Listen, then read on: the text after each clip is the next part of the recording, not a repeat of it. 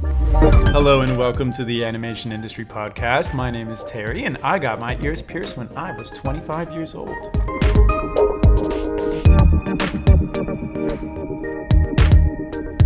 Today I'm chatting with two people, Keith Baxter and Greg Sims. Keith has worked as a director, songwriter, character designer, 2D and 3D animator, and story artist who originally graduated from music school before making the switch to animation. Some of the projects he's worked on over the years have included Toonsylvania, which was one of my favorite shows as a kid, Hotel Transylvania 2 and 3, The Croods, Flushed Away, and The Looney Tunes Show. Greg, on the other hand, is a composer, arranger, orchestrator, songwriter, and producer of music for film and television. He worked on the Oprah and the Dr. Oz shows for many years before spanning into the world of documentary and animated film and television, and his credits include the documentary 40 Years of Rocky and the animated film The Lion of Judah. Now, in this episode, Keith and Greg are going to share how they paired up to compose the music and storyboards in a very super unique way for the new show Tom and Jerry in New York, including what the process of creating a musical show looks like from scratch. So, now without further ado, let's jump in. Hi, Keith and Greg. How are you guys doing? Hi, Terry. We are good. Thank you. Good. Welcome to the podcast. I'm really excited to chat about uh, you know their latest project with um, Tom and Jerry in New York and how you're kind of changing the pipeline with music and story integrated together. So maybe you can tell me a little bit of give me the Cole's notes of what you're doing on that. Okay. Uh, uh, I got contacted a year previously, so now it's about two years ago to to uh, create. Um, musical Tom and Jerry's, which was something they really wanted to do and, and something that hadn't been done in, in quite some time. Uh, I was busy working on a movie, so I originally said no, but they came back to me a year later, uh, last July, I think it was, and they asked me again. And by then, uh, Greg and I had been working together for a while and really enjoying what we were creating. And, and so this time I couldn't say yes fast enough. And so, uh, so there really isn't a pipeline to do what they wanted to do, which is start with the music first. So you, you have a you have a you have a, a premise that gets approved, and then an outline. But but uh, the the the drawings are going to have to match up to the the music ultimately. So so normally when I storyboard, I, I draw a bunch of panels and, uh, and then turn in a folder of, of drawings. But that was just not going to work this time. So I, uh, I had to do like a rough edit of everything. So I would, I would uh, put all my story panels into Premiere or Final Cut. And um, we would uh, once the premise was approved, then Greg and I would talk about what the musical needs of the, the cartoon would be. And uh, usually I would write some part of the song. Uh, it was, I needed to know what the song was going to sound like uh, because I was going to be drawing while the rest of the writing and then all of the, the sequencing the arranging uh, that, that Greg was was going to do. Uh, so once once uh, the lyrics and a chunk of the song were written, I could uh, jump off, and then Greg would take over. And um, uh, so now I'm drawing the, the, the panels, and and uh, I'm sending little chunks of story to Greg, and he's looking at it, and then he's sending chunks of of uh, the the uh, arrangement back to me, and I'm listening to it. And through that whole process, I'll hear something Greg has done and go, "Oh yeah, I should uh, I should make uh, the the character do such and such." When you've got the music doing that, and then he would look at the drawings and go, "Oh, I should uh, make the score do this when uh, when you've got the character doing that." So it was the the wonderful thing about this process is, is we could continue to evolve both the music and the story through the entire process of, of, of storyboarding it. So we we had three and a half weeks to turn these around from the minute we got the the uh, uh, the premise okayed uh, to uh, to you know to send them a, a finished animatic. Uh, so it really had to be very efficient to get that done. And uh, because there was music uh, to to uh, storyboard to, it gave me the chance to put a lot of poses into the, the storyboards, uh, a lot more than you would uh, typically expect for, for television animation. Um, and yeah, just each each one we got more comfortable with the process, and and by the time by the time we were done with them, we were pretty good at it. so you I had, to, I had to be on my toes, and as soon as he got started, well, you can think too. Um, the song was kind of probably the, the first thing, right? You, you you had to have an idea of what the song would be, and that's why it made so much sense to read it. He's a great lyricist too, and very, very funny.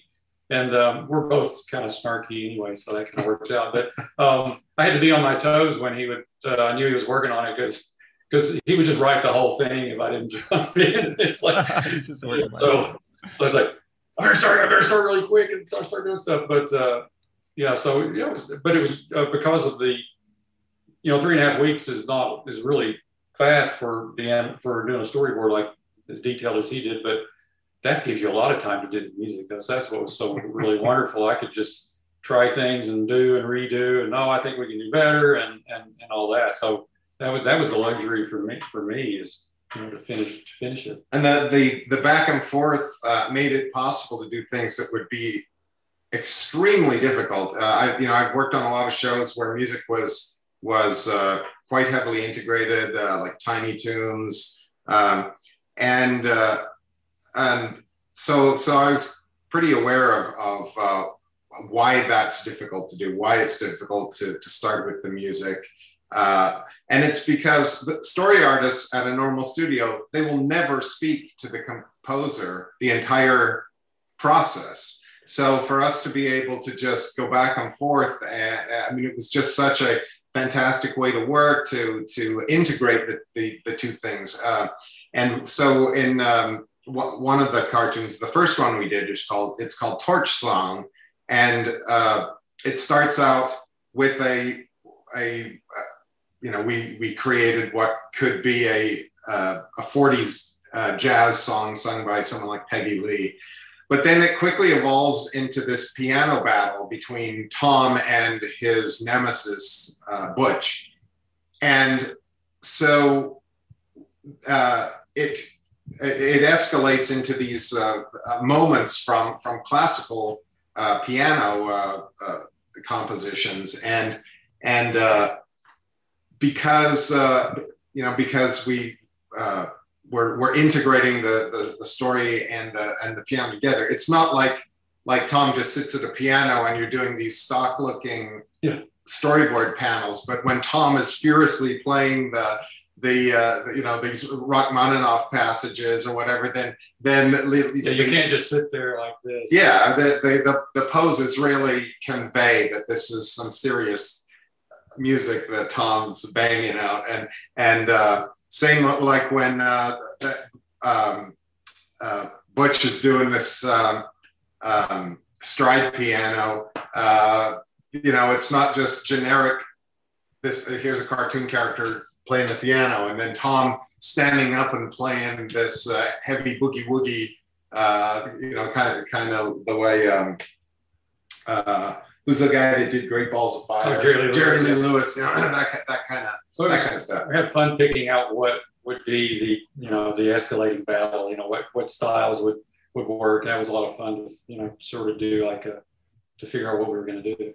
So th- like th- this is reminding me a lot of like Merrie Melodies or like silly symphonies where it's very uh, music driven and the animation kind of is a complement they're complementing each other i guess right? So like you mentioned you'd get a premise. What is what is an example of a premise? Because you're animating and music you, you're composing a song together. Is a premise like tom and butch are i don't know fighting at a piano or is a premise more like a mood that happens and you just kind of figure it out as you go?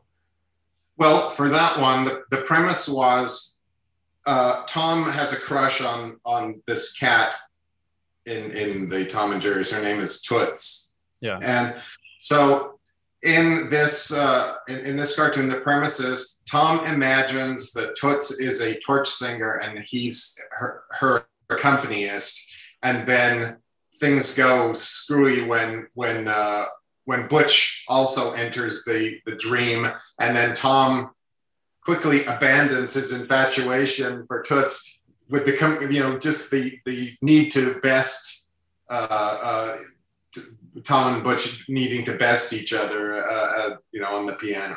So that's that's the premise. Nice. So how are you? How are you doing? Like the? Are you doing like a three act story? Because like, how does bringing in music right away change that? Because you know you have. Uh, I don't know too much about music myself, but you know you have kind of a story that you're telling with the music versus like a traditional like uh, like TV show where there's a problem and they try different things to solve it and then they find the solution in the end. You know. Right. Well, uh, I everything uh, as far as I can tell, has a has a three act structure. And even though these are three three one minutes minute, long, minute. Yeah, these are three minutes long. You still need a beginning, a middle, and an end. Oh, they're only three uh, minutes. That's crazy. Yeah, yeah. Uh, so so yes, uh, structure is uh, is no less important in these. Uh, um, you've got to you've got to feel like something starts somewhere and it went somewhere and it was resolved somewhere. And so when you have to do that in three minutes you've got to be super efficient. So so this is like a unique i mean in both your careers you've never had a situation where you're working like this before right? Nope never. Is, it, is there a reason? Because um i guess is this project like super unique to anything that you've ever done before? Is that why? Like is there a reason that you've integrated together at the like storyboarding composing stage at the front rather than a typical storyboarding at the front and then music comes comes later? Well it, it all goes to why why we were hired. Um, the the person who was the story supervisor on uh, on Tom and Jerry knew that I had written a lot of music uh, for for shows, and I'd also done a lot as an as a you know an artist, an animation artist, and so it was his idea that they should contact me to to make these things, hmm. um, and so you know that's that's a it's a pretty rare combination of of, of uh, skills, um, and so yeah, it was it, it was it was a, a great a great uh, choice on on on his part. I have to say, you know, and I'm ever so grateful that uh, that he uh, recommended me, and and then I could rope uh, Greg into this. Yeah, I don't, I don't know any other animator storyboard people you know that just as good at, at music. So um, that's what makes it so unique, you know, because do you think that uh, your experience on this show is going to transfer to other pipelines that you are going to do in the future? Like, do you think this process has advantages that you haven't realized in other sh- shows that well, you're I can, I can tell you, I will always storyboard this way from now on, whether it's music or not. Uh, yeah, I'm a, I'm a changed man. I'm a reformed yeah. man. he was going. I remember him talking to me. I'm done with storyboarding. I'm finishing this movie, and I'm going to retire and I just want to do music. And then I'm like, oh, okay. And then, uh, and then, uh, no, I don't want to get back in television and, and all, all, this kind of stuff. And then this, you know, we, we did a few little things together and he realized it was, it was, it made it fun again, storyboarding fun again, because you were storyboarding your own yeah. stuff. And the whole point of it was for the, for a song. Um, you know, for the music part. So yeah, he, he, Greg's not exaggerating. I uh, I had storyboarded on so many things over the years that um, I couldn't even. I had three kids to raise, so so I couldn't even ask, "Is this a project I'm interested in?" Uh, it was just I need to have the check rolling in the front door a week in, week out, and uh, so I will just say yes to everything. Uh, but the the the downside of that is you stop drawing for the love of drawing, uh, and and it had just burnt me out, and so so uh, I really agreed to do this and storyboard as well because I just wanted to do do more music with Greg. And and uh, but then it turned out I fell in love with storyboarding again because of this show. So So, and we we uh, we shared with you uh, um, Cheesemonger, which is an animatic of one of the shows that that uh, Warner Brothers they rejected at the premise stage, and we just thought it was such a good idea. I said, "Ah, I'll do it anyway." So I, you know, I I just uh, drew it for the love of drawing it because I felt like it was something that that should uh, see the light of day.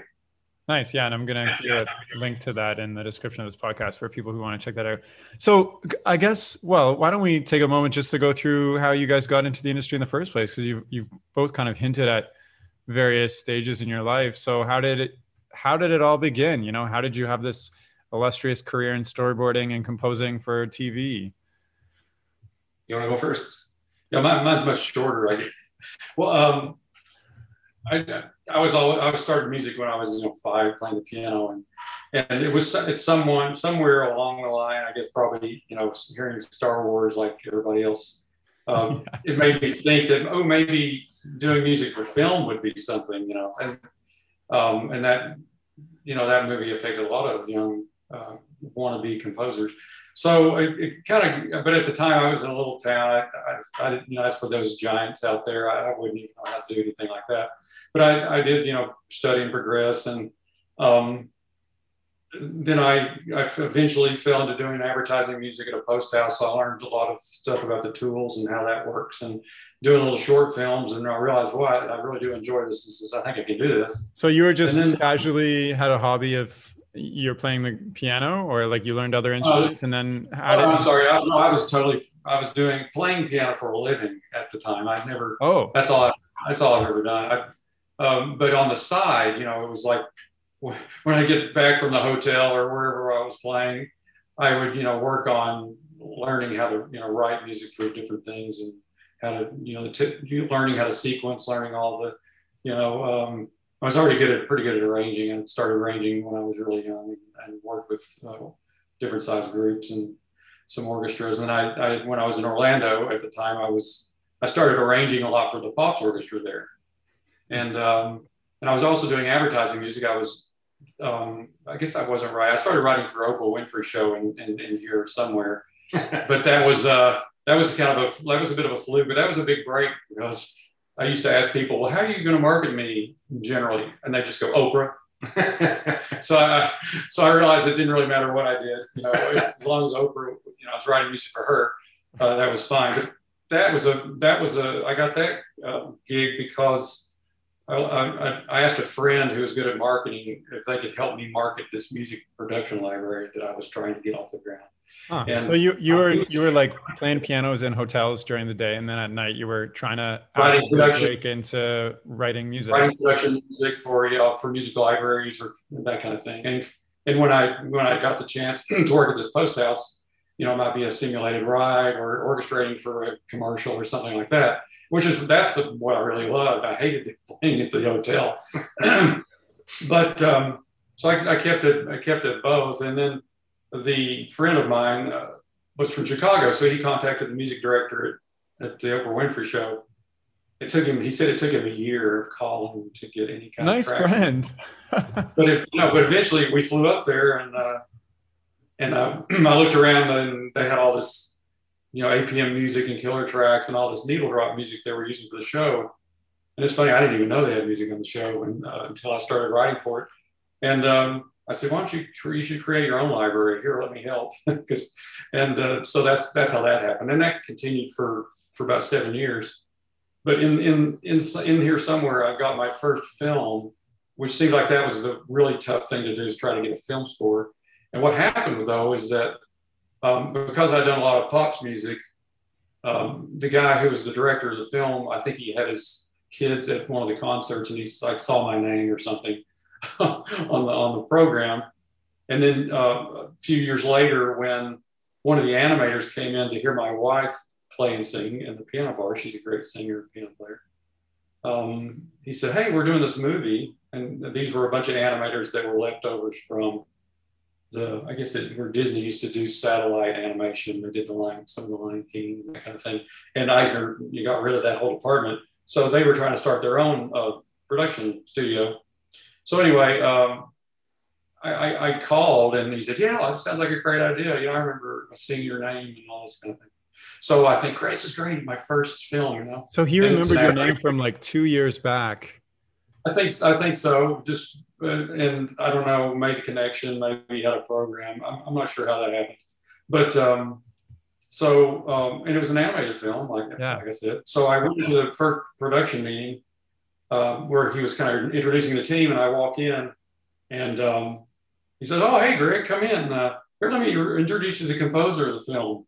And I won't say I won't say the name because I choke when I say the name. no, no, we're actually uh, we're, we're, we're, friends, but uh, and all the blood drained from my face. I didn't I didn't know what to think. And then he was introduced. He introduced me to the, everyone as the orchestrator.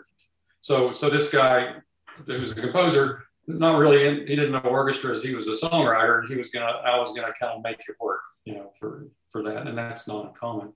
So I thought, well, you know, uh, this is uh this is I'm, I'm in, you know, I'm in uh, doing something in film. But uh, one thing led to another. I and after a while, the composer said, mm, "Why don't you write a few cues? I'm kind of behind. I know we need to turn start turning things in."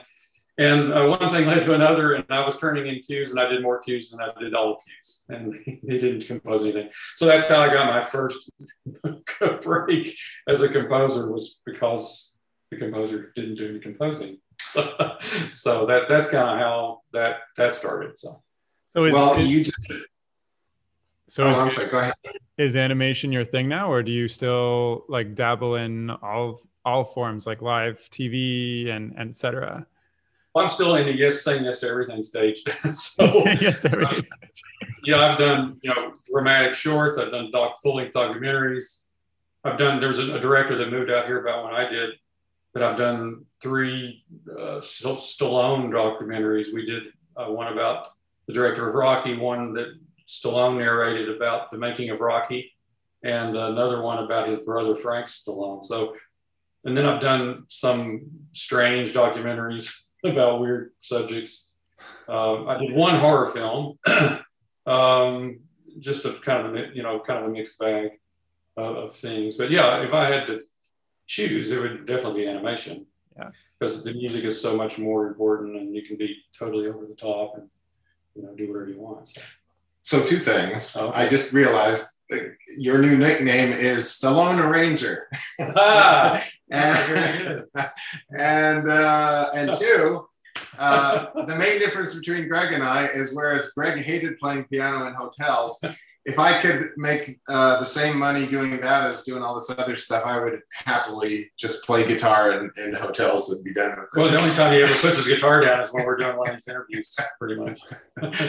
well, I'll interview so, you in your next career change when you become an ex an ex animator it may not be as exciting. I'm, I'm thinking of en- entertain or entering the custodial uh, janitorial arts. Um, um, so, so well, how I got started. Yeah, let's uh, talk about that because I know you got started yeah, in music, kind of the same. I, uh, yeah, well, I, just like Greg, I from the time I was a, just a little kid, I always played guitar and I always drew, and uh, I uh, made my first animated cartoon when I was about 14 or 15 as a uh, as a social studies project for uh, for school. And I come from a little town in uh, in Western Canada, so the local TV station was all too happy to put that on CKPG television. So that was uh, that was my first uh, anime uh, foray into animation. And the royalties, the royalties just keep rolling in, keep rolling in, right? Pennies at a time. one one penny a year, right? uh, so uh, when I uh, when I graduated high school, this is before the internet, so I had n- no idea how you even found an art school or a music school. I just had no clue, and the uh, the school counselors uh, wanted me to be uh, an accountant, even though I had quit math in 10th grade. um, but so they weren't any help. Um, and uh, I, the, the way I chose what school I was going to go to was I couldn't find any art schools, but I did in the back of Guitar Player magazine. I saw an ad for the Guitar Institute of Technology in Los Angeles. So I uh, that's where I went, um, and uh, it was an amazing time. Um, and when I graduated, I, I uh, played music in in uh, in bands for for a living for a number of years, but always just drawing for my own enjoyment and and uh, um, so in uh, around oh 80 around 83 I think I um, I was a uh, you know one of the many starving uh, artists in uh, in LA, and I had a friend who was a starving actor, uh, and he was having the same trouble in his acting career as I was in mine, and and uh, and uh, I said, well, what are you going to do if this doesn't work out for you? And, and his attitude was. Carroll O'Connor was 55 years old when he got All in the Family. And if I have to wait that long to, to, to succeed, I'm willing to do it. So the just the twists and turns of our our uh, careers, and we lost touch with each other. Now it's three years later, or two, two or three years later, and uh, uh, I'm at the abyss of playing music. Now video DJs have taken all the money away from the working bands, so I'm making $140 a week playing four nights a week, and uh, uh, but an art school had opened just a couple blocks away from where I lived. And just by dumb coincidence, the main instructor there uh, is a, uh, a figure drawing teacher who was kind of the guru of figure drawing to the animation industry. And one day after uh, taking his class for about three months, he was looking at my drawings and he said, Hey, you ought to go get a job in animation. And and I had no idea how uh, you know how good you had to be to be a professional artist. I didn't think I was anywhere near good enough. But so he said, "Yeah, you're a student." Why were you taking oh. these courses? Were you actively trying to get into animation? I, yeah, I, yeah, I was. I uh, I had studied animation on my own. There were there was uh, a couple of, of little paperback books on how how to animate cartoons. so you're I, like my my guitar career is not taking off. I need a a plan B, or this is just for fun? Uh, it was uh, well, like I said, I always wanted to do both, but I could I only found a school to do one. of them. Right. So so um, so that's yeah. So I didn't. I, am not a good networker, and that you really need to be a good networker to to uh, to uh, thrive in the uh, music business. So uh, so yeah, it was that. So uh, so he tells me I should go get a job in animation. And there was a there was a an, an ad on the bulletin board from an animation studio that was again just a few blocks away from my house saying they were looking for assistant animators. So I kind of hemmed and hawed and and uh, uh, I took myself to a two dollar matinee uh, just to take my mind off my troubles and and the $2 matinee was Back to the Future. And this struggling uh, actor friend of mine uh, is playing the role of Biff. Uh, oh, no way. yeah. So between uh, my art teacher telling me I was good enough and seeing my friend make his dreams come true, I, uh, I, you know, went back, found that number, and called up that uh, animation studio and said, uh, "Hey, I'd like to come in and take your assistant animation test." And she said, uh, "Well, do you have any experience?" And I said, "No." And she said, "Well, I hesitate to let you come in, but but I was all pumped up, so I said, "Oh, don't worry, I can draw." And she goes, "Okay." so it's like the, the Forrest Gump of yeah. uh, animation stories, pretty much. So yeah, I knew nothing. I didn't know my drawings were supposed to be in a portfolio. I literally brought in a handful of not even neatly stacked pieces of paper and just like drop yeah dropped it in front of her. And she sent me in to do this assistant animation test. And then when i came out she gave me my my drawings which are now nicely stacked and said i want you to go see uh, the, the head of layout. So i took my drawings over to layout and he looked at them and he said, uh, uh, I'd like you to take these to the head of character design. So I went over to her and she said, Do you have time to uh, stay and do a character design test? And I said, Okay. So they told me what a character design test was, where which is they give you one view of a character and then you have to supply the three quarter, the side view, the three quarter rear, you know, that, that kind of thing. You know, you know. So, uh, so I turned it in and uh, everyone seemed happy with what I'd done. And uh, so I was all excited, but a week went by, I never heard from anyone. And then another week went by, and then finally they called and they said, uh, Well, which job do you want? And I said, Which one pays the most? And they said, Character design. So I said, I'll take job? that one. What do you mean, which job do you want? Like, uh, assistant animator, layout, or, or character design. They were offering him either any job he wanted. So. And design yeah. paid the most, eh? Yeah, character design paid how, the most. Unless they were lying.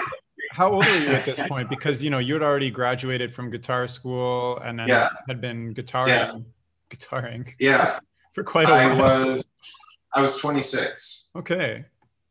So, so you you kind of started your animation journey when you were 26. Yeah. I think that's incredible. So once you were this character designer, the rest is history, or? Yeah, uh, what I found uh, is that older uh, uh, artists, they are, I found enormously helpful to young up and comers. They're happy to help them with their drawing or ex- explain things that they, they just, uh, they're favorably disposed towards, you know, young people that aren't too obnoxious and, uh, and they like to help them. So uh, the, the more uh, seasoned ca- uh, character designers, they uh, they helped me when I went to. Um, uh, after that, I did a, a, a, dreadful movie that I won't even mention the name of, and then after that, I went to work um, on Ghostbusters, and so I was a character designer, and one of the the uh, one of the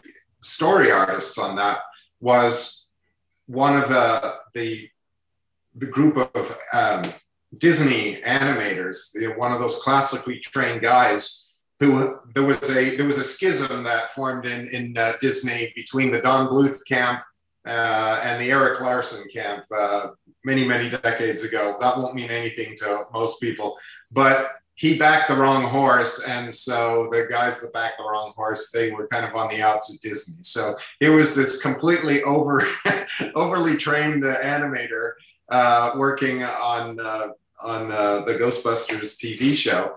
And one day, the uh, the showrunner, uh, a fellow named Art Vitello, an amazing guy, helped me in so many ways over the years uh, he looked at my drawings one day and he said, "Hey, you look like you could animate. Uh, would you?" Uh, and and Ghostbusters was being animated in LA, which is crazy coincidence because no television animation was being done in LA. But he he said, uh, "Do you want me to uh, call over to the animation studio and tell them to give you 50 feet to animate?" And I said, "Sure." And so the Disney fellow uh, who was storyboarding during the day, he and I had become friends. So by day he was storyboarding, I was designing. Uh, at six o'clock, we took out our animation discs, and he taught me how to animate. Oh wow! So I was literally learning on the fly. That's crazy because you you your only formal training, I guess, was just this um, life drawing classes that you had you had gone to. Yeah. Do you think yeah. it's? Do you think I mean, that's that's an insane story, and I love it. But do you think it's possible for people entering storyboarding or character design or animation nowadays at different studios to to be able to, uh, I guess, enter that way, or do you think you know studios are expecting a fully trained animator before they even consider I know that they're not looking for people that went to music school and then tried to switch over. But they can draw. uh, I, I, was thinking about about this, and I I think like fifty percent of the people that I know went through through uh, uh, you know to get an animation degree, and fifty percent are, are more or less self taught, hmm. Uh, and there's there's no there's no difference in the quality. Like like the very best people I know, half of them are the you know super classically trained, and then the other half are self-taught, and there's and I think it's easier now because there's so much information on online. Oh yeah, the music's the same. Anything's the same way. For every ten years of being taught, if you could get two years of doing, you're going to learn a lot more just doing it, even if you don't know what you're doing. Even in music, yeah. is it uh, like if if uh, a production is hiring a composer, do they care about your resume? Your not your resume, but your your qualifications. I've, I've never been asked where I went. I've never been asked, "Do you have a degree? Where oh, did you go to school?" I didn't even get into how I got started in music and animation. This is just as weird as the animation. I was doing character designs on the Beethoven cartoon. You know that Saint Bernard. Yeah, um, yeah. He had a movie and, uh, day, all that stuff. Yeah, right. So I submitted a theme uh, on spec, and I learned that a bunch of songwriters had submitted themes, and uh, they went to the executive producers Ivan Reitman and Michael Gross, who who uh, uh, created the uh, the original live action Ghostbusters. Um, I'm sorry, the the original uh, live action Beethoven, and um, and they just picked my song, and uh, I recorded it in my living room, other than the the vocals uh, but but um, yeah, they uh, they, they picked it. So I didn't know that that was weird. Uh, uh, so the next uh, character design job I took was for The Mask, the animated series based on the Jim Carrey movie. And uh, so I submitted a, a, a, theme song on spec, and they picked it. And then not only did they pick it, they had uh, they had a Saturday morning package and they had a syndicated package five days a week. So they wanted a different theme for the, the syndicated version. So I got two songs out of that one. And I thought that's, you know, I didn't know that was weird. Now Greg tells me that's like being hit by lightning three times. oh yeah, every, every song I, I sing on Spec gets chosen for a main. Yeah, sure. It's that, you know, of course. so how, uh, maybe this is a question more for Greg. How often are you submitting on spec or, or like, I don't even know what that means really. It just means that they're taking a call for like submissions. Well, to- oh yeah, a lot of studio, yeah, like less and less. I'll put it that way.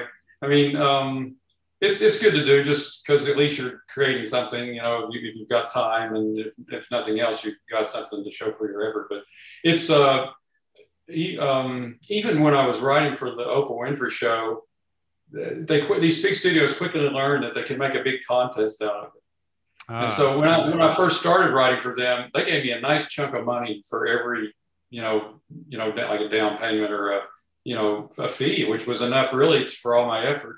And then the royalties would just be, you know, bonus on top of that. Well, they quickly learned that, you know, they started paying less and less and less and less and less, and then they would have more and more people. And then when they'd have a special event like, um, like the she had some special events called the I can't remember what it was like a ball and I can't remember the name of that but where we would say, okay, we need a main theme. So, and all the composers would submit, you know, a theme, and they would pick which whatever one they like. Now, I did a few of those, and some a few themes did get picked, but it was just it, it's just exhausting to do that every day. All you're doing is sending in stuff in the hopes that someone someone will pick it. I, you know, that's not the.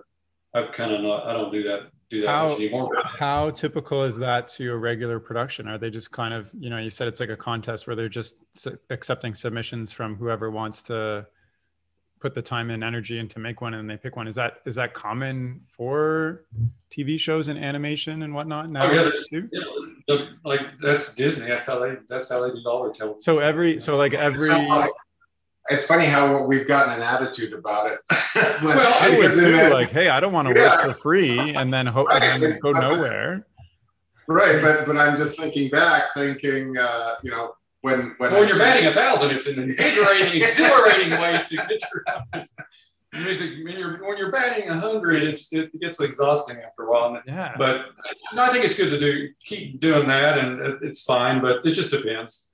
Um, all of the all of the stuff that uh, that I now, uh, now I'm thinking back. Yeah, there, uh, there were some times that I submitted stuff, uh, uh, uh, and knowing that it was kind of a cattle call. That there's all these people that are submitting things, um, and uh, but you know more more and more over the years, it's been oh, you know, let's see if, if Keith will write a song for this, or like I did. Uh, um, I did uh, songs for uh, a TV series called Toonsylvania, and that was like uh, that's the other thing. Different studios have very different philosophies. Like DreamWorks at the time that I was there, they didn't have any problem with. Uh, oh yeah, we hired him to do this, but he's a he's a songwriter as well. So well, that'll kill two birds with one stone. So I wrote songs for for Toonsylvania for them. I wrote songs for Flushed Away, the the the um, the um, the, the art like art Aardman co-production. Yeah, yeah. Um, But then there's the studios that mostly say, we have people. that Yeah, do- that's right. I mean, we have professionals Yeah. who do Did- music. did- Disney, and it's not really a, it's not really a knock on on Disney to say they you know their attitude. Hey, we hired you to be an expert story artist. We if if we want an expert songwriter, we've got those over here. So they they it's uh, it feels more problematic uh, um, if you want to get out of your box at, at Yeah. Disney. Um, but uh, but uh, it's just uh, each studio has a different philosophy about that. Nice. So so like what is your sweet mix nowadays? Like Keith, you said uh, you know you loved this production specifically because you could integrate music and um, story. And Greg, you're you said you're taking whatever comes your way type of thing. Like what is the ultimate project for you now that you've got years and years of experience and and you've you know you've been around the block at different studios? Like is there specific something that you know you're striving Yeah. for? Well, um, I have stuff that I've uh, either written or been very inter- integrally um, a part of the of the idea, um, and so for me, the the uh, the holy grail would be to make that animated musical. Um, Yeah. uh, just to be, uh, you know, kind of shepherding that Yeah. in in, uh, in all the creative ways. Yeah, yeah, I think we'd be great on a, doing a fe- doing a feature film musical. I mean, that would just be really great. You know. Are there Uh, any We started, we started down that. We started down that road uh, too. And that was. Uh, Yeah, well, well, yeah. A few years ago, um, there's a, a, a book that uh, I've been trying to uh, adapt into an animated film, and uh, and we got some money to get that going. Um, uh, and un- unfortunately, uh, due to circumstances beyond our control, uh, it didn't continue forward past uh, us creating an animatic for for for the the movie. The the idea was to we the production company uh, got a million dollars and for a million dollars we were going to uh, fully animate the uh, opening two sequences one of them which was a, a musical sequence and just complete the rest as an animatic and then try to get funding to do to do the rest of the movie the problem that i've had when when you go to to uh, people uh, with money that aren't in the animation industry, so they don't know what a, a partially completed animated film looks like. The comments are always the same at the end. They go, "Are the characters going to move? this is going to be Oh, color. no. Yeah, is it, is it going to be in black and white?" And, and so the idea was to fully realize the opening two sequences, and before the movie starts, just plant the idea in their head. So the reason we need your money is we want to make the rest of the movie look like the first two sequences, and hopefully that would explain. But they'll still say, well, "I really like the first part." Yeah, so you you have this you have a fully a feature film animatic like in your on your computer Uh, somewhere Uh, no, not no, not not fully uh, uh, completed, but uh, like a script for it. we have an animatic at the- at the beginning with the Right. song. Yeah. the so yeah the musical sequence we we uh, we did um, and then i have i've uh, other uh, movie and television projects that i pitch around and um, so that's you know either those or or a project that is yeah. just uh, feels so so uh, amazing that i would say yeah i do i would do that even before i would make kind of like own kind of like this tom and jerry thing Yeah. Yeah. You know, I would die a happy man if I just made more of what we were doing on Tom and Jerry for the next 10 years. It was just, uh, just if you're a producer and you're listening to this, um, well, I'm just wondering, you both had very long careers. What is, what is, what is something that has made each of you invaluable to work with? You know, that you get these callbacks and they pick your music or your storyboard skills or, or animation skills or whatnot. Like, what is, you know, maybe it's a uh, hard or a soft skill that you've really focused on over the years that really gets you in the door and like more gigs, you know, because this industry is very contract to contract basis. There's always a better animator, there's always a better composer, you know. So how, how have you made sure that, you know, this this is a long, successful career for each of you? Any thoughts? well, my he's he's he's uh, a lot further along than I am but uh, I think it's just it's it is a real it's a relationship business. I mean, I know that sounds trite, but in a lot, I guess a lot of businesses are, but this one is so much so that yeah. I think it's almost everything. I mean, at least for especially for just a pure composer, you you, you got to become friends with enough people that you know you can get hired to do music, and they have to want to really work for you. I mean, I hear so many stories about oh that composer he's so hard to work, he's such a pain. And I don't, I don't really know how they made it happen, how they kept it going. But uh, I, I try to never, I never complain. Nice if somebody says, I need you to rewrite this, I don't get all defensive and say, well, it's just perfect the way it is.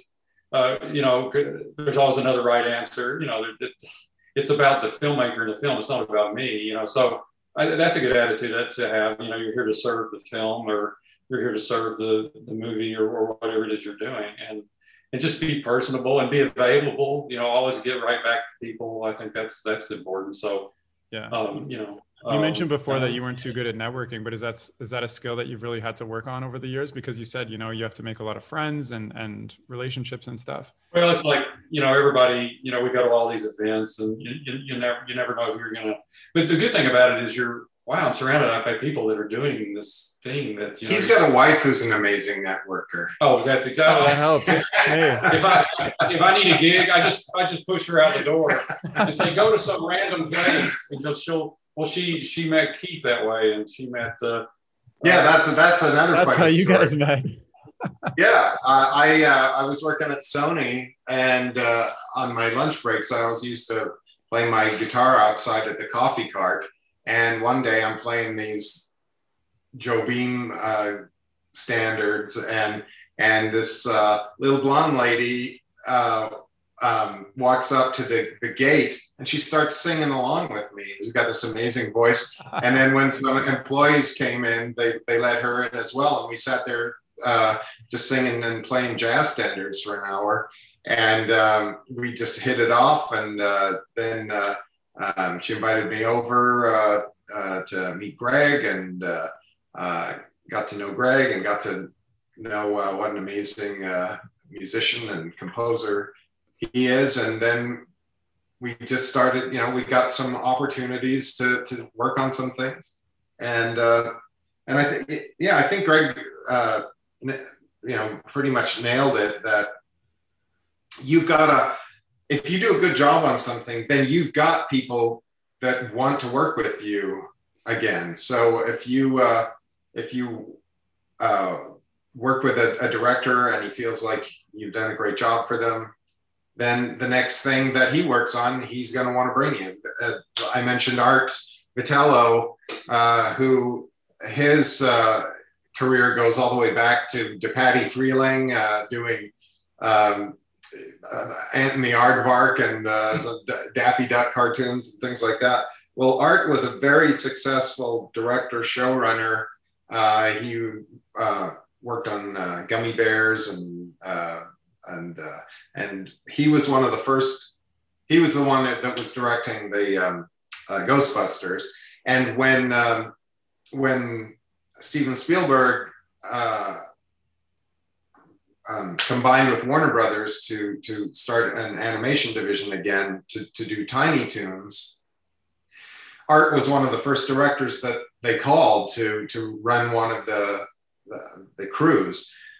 Well, Art brought just about his entire Ghostbusters crew over to Warner Brothers with him because you know we we had done a good job for him there, and so uh, we we uh, did a season of, of Tiny Toons, and then Art was a you know standout director on that, so they gave him his own show to be a showrunner on, which was uh, Taz-Mania, and so Art said, um, "Hey, do you?" Uh, would you like to direct under, you know, like you be a director uh, and run a crew the way he had done that on Tiny Toons? And, and would I do that on, on Taz-Mania? And I said, well, I don't know if I'd be any good at it. I've never directed before. And, and he said, well, take a shot at it. And if you don't like it, then, you know, you can. You're good at those guys. you can direct. The old you're as good as those guys lie. So, uh, yeah. So uh, I got to direct. Uh, I, I, I didn't just get so he gave me my first chance to animate, and then he gave me my first chance to write, and he gave me my first chance to direct. So uh, so that's kind of how it works. If you uh, if you work, you know, do your best for someone, and and always, you know, I think you always need to be trying to improving your skills, and and uh, if you if you start out as character de- designer as I did, it's a good idea to learn animation as well because that will tell you like why you shouldn't put too much junk on your characters because some poor fella's got to animate it. And uh, you know it kind of informs you what sort of shapes uh, are the best to, to move around and and uh, and if you know how to animate then it's probably a good idea to learn storyboarding and and uh, so so you know just keep on improving your skills because the, the more you know you know whatever it is is your main gig all those other things uh, will will help. For instance in the uh, in the tom and jerry's the fact that i had learned to animate and, and not just be a, a storyboard artist there's a lot of sequences in in the the animatics that are they're animated. All you have to do is in between them.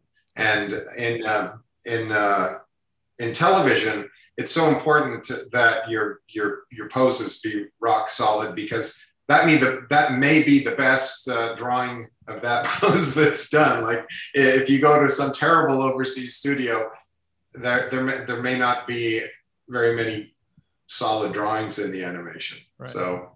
So the key to a long, successful career in both music and animation is, you know, make friends, do a good job, be open to new opportunities, your skill set, and uh, that like mix will end up, you know, giving you new opportunities and steering you into different. Yeah, perseverance too is a perseverance. perseverance.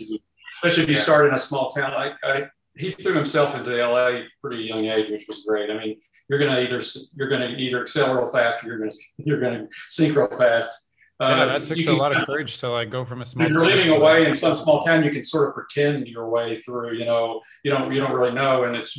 I realized I was on the 200 year plan. It's a joke. so uh, that's that's why I moved to LA because you don't have as many opportunities. You don't have the one thing doesn't necessarily lead to another. The first the first my first animated film. I'm like, yes, I'm in. And the company goes bankrupt, and they never did another movie. And the second one that I got out of that was bigger budget. You know, better better production value had some big, you know, star names in it. Uh, it uh, too went belly up. The director never did anything else. Uh, so it doesn't, you know, sometimes there's some dead ends, you know. So, but out here, there's, you know, not so many, not so many people. Just crews just move on to another project. Yeah, you know, and so they know you and they could pull you in. The the other thing that I was quite surprised by is there just seems to be a turnover every ten years. Mm-hmm. So you may think things are going great. And then suddenly, like for, for me, I, I directed a few things, but it turned out that I was always a lot happier having a buffer uh, between me and and uh, the people above the director. And so if I had, if I was working for a good director in whatever capacity I was working in, then that's when I was always happiest. But but at some point, uh, you know, I don't know if you've ever heard that uh, old saying like, uh, um, "I need a, um, you know, get me Tom Cruise," uh, and then uh, and then uh, then it's um, you know get me the next Tom Cruise or get me a what we need is a young Tom Cruise, and then by by the end of it, it's like who's Tom Cruise? so there's this progression of you. Uh, he's the he's the new Tom Cruise, and then and so but at a, there's a shelf life that, that everyone has and you probably do have to do some kind of rebooting of your career every 10 years unless you're you know brad bird or, or, or something like that. And of course brad bird was no overnight success. I haven't really heard that yet so that's interesting to me and, and that's kind of what you know in your career has kept you on your toes with trying out different areas of animation specifically like storyboarding character design etc the uh the well um, what's kept me on my toes? Yeah, well, just the the the sheer panic of of having three kids to raise and and uh, knowing that. But I mean, you know, like everything. After ten years as a storyboard artist, you're you're are you saying like you're kind of old news as a storyboard artist, and you have to reinvent yourself to be somebody who's more flexible, has well, different skills?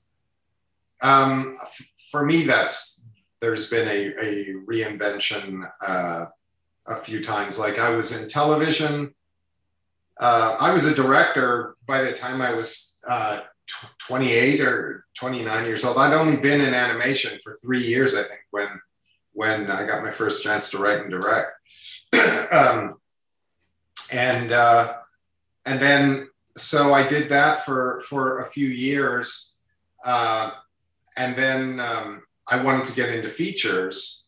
So when I moved into features, suddenly I was a new guy in features, and and I thought, well, I can always go back and direct television. But then after a few years, then no one remembered me as a television director. So so that was sort of well, okay. Now I'm a feature story artist, and and uh, so that's that's kind of how how uh, it's worked for for me over the years. Gotcha. That makes sense. So perseverance is another another thing to add to that list. I'm I'm wondering if you know there's somebody listening who's trying to get into the industry in in either respective area or they're in it right now and trying to work their way up. Is there any advice that you wish you had when you were kind of in their shoes that you can bestow?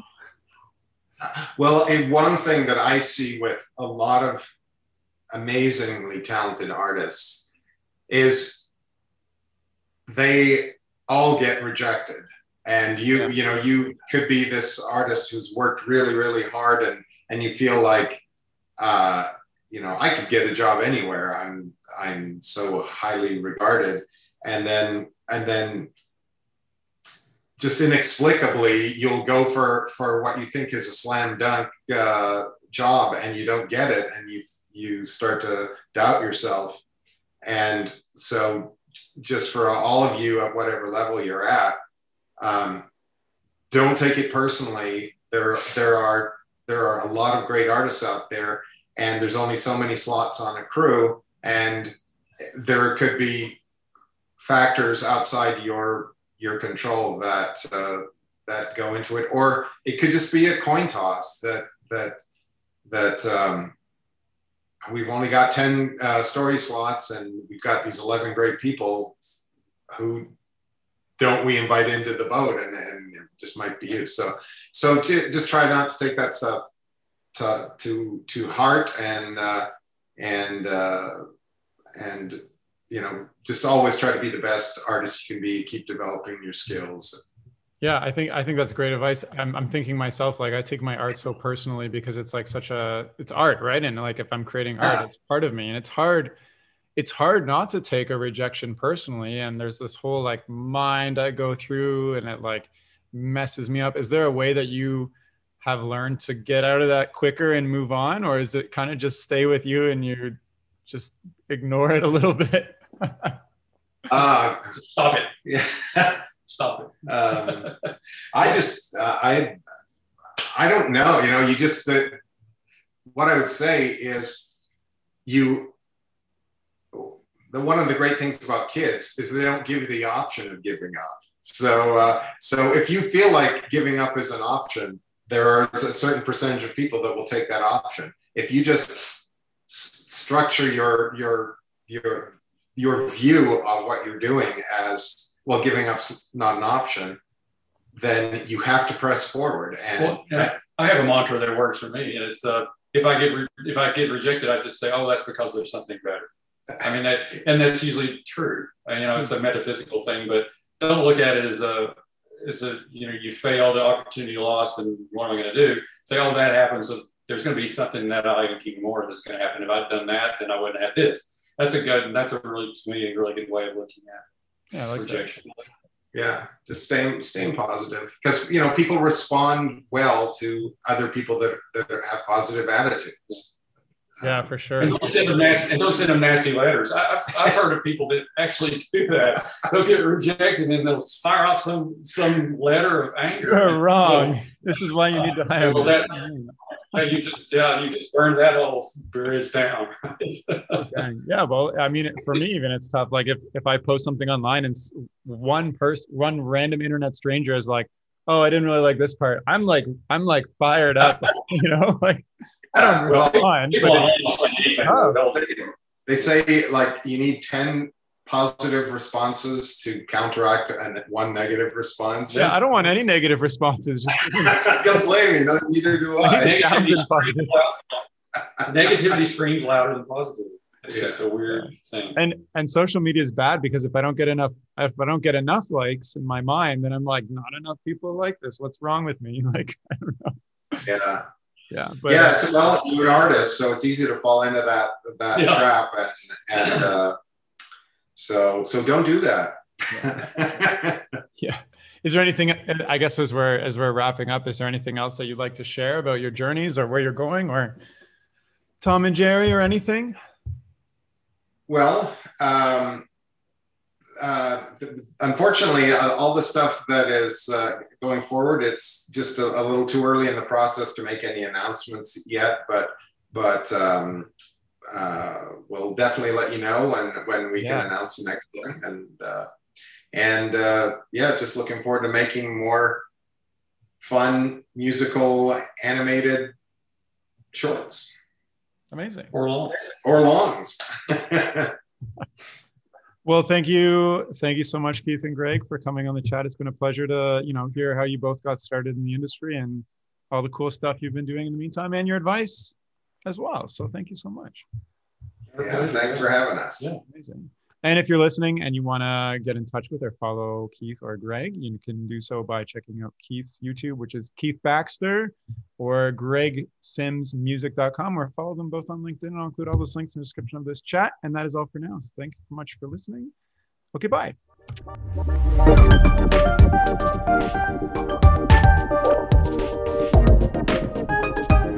The music for this podcast was composed by Will Farmer and the graphics by Daniel Abensauer. I encourage you to look them up if you enjoyed their work.